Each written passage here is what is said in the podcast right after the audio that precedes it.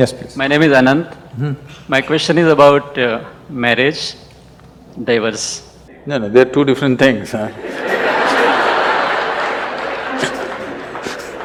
See, today is uh, many youngsters, like many of them they don't want to marry, and few of them who marry, there are occasions where they are getting divorced.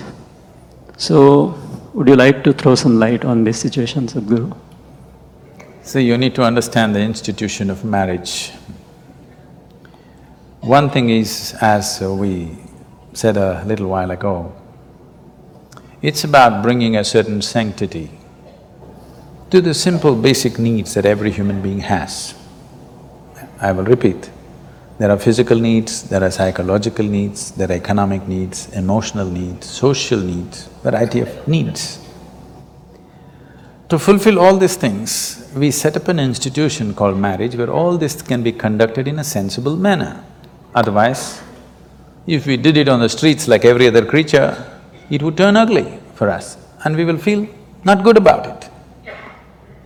So, to bring some sense of organization, some aesthetic, some stability, because man and woman coming together naturally brought fresh life. The nature of human life, the nature of human offspring is such that because of the possibilities that a human being carries, it is, compared to any other creature, it is the most helpless life, which needs maximum amount of support. You could leave a puppy on the street, as long as he gets food, he grows up into a good dog, no problem. But not so with the human being, he doesn't need just physical support, he needs variety of support and stable, above all, a stable situation. Whether there should be marriage in society or not, one will debate when they are eighteen because physical body is asking for freedom, all right? At that time, everybody questions, is marriage really needed? Why can't we just live whichever way we want? But when you're three years of age, you valued marriage immensely, a stable marriage immensely, isn't it so? Yes or no? Yes. Yeah. Not yours, your parents. Your parents. yes. When you're three, four of years, eh, three, four years of age, you're one hundred percent for marriage. Again, when you become forty-five, fifty, you're hundred percent for marriage. Between eighteen and thirty-five, you're questioning the whole process. okay? That's true. I am not saying marriage is the thing, but do you have a better alternative? If you have a better alternative, damn the marriage. But you have not come up with a better alternative because a stable situation is a must. For a child, once you have a child, it's a twenty-year project. Okay? That is if they do well. If they don't do well, it's a lifelong project.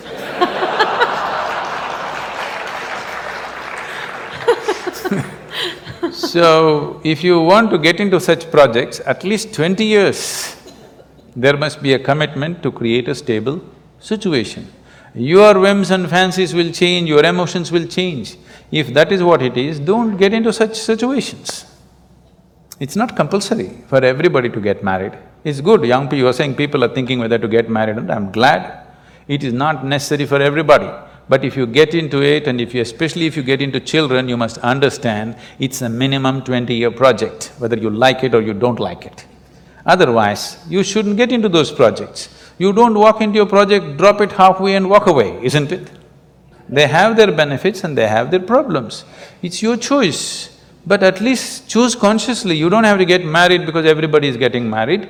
You don't have to talk about marriage and divorce in same breath as if they come together. Th- This is a completely an American idea, you're thinking of marriage and divorce together. Nobody thought of divorce in this country till recently, isn't it? Why should you ever talk about marriage and divorce in one breath?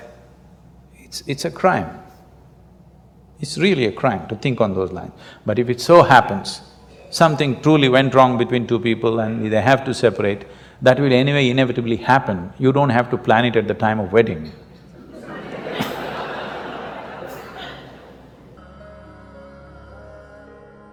Guru is just a device. Guru is not a person, this must be understood. Only when you begin to experience me as something more than a person, only then I am your guru. Till then I am not.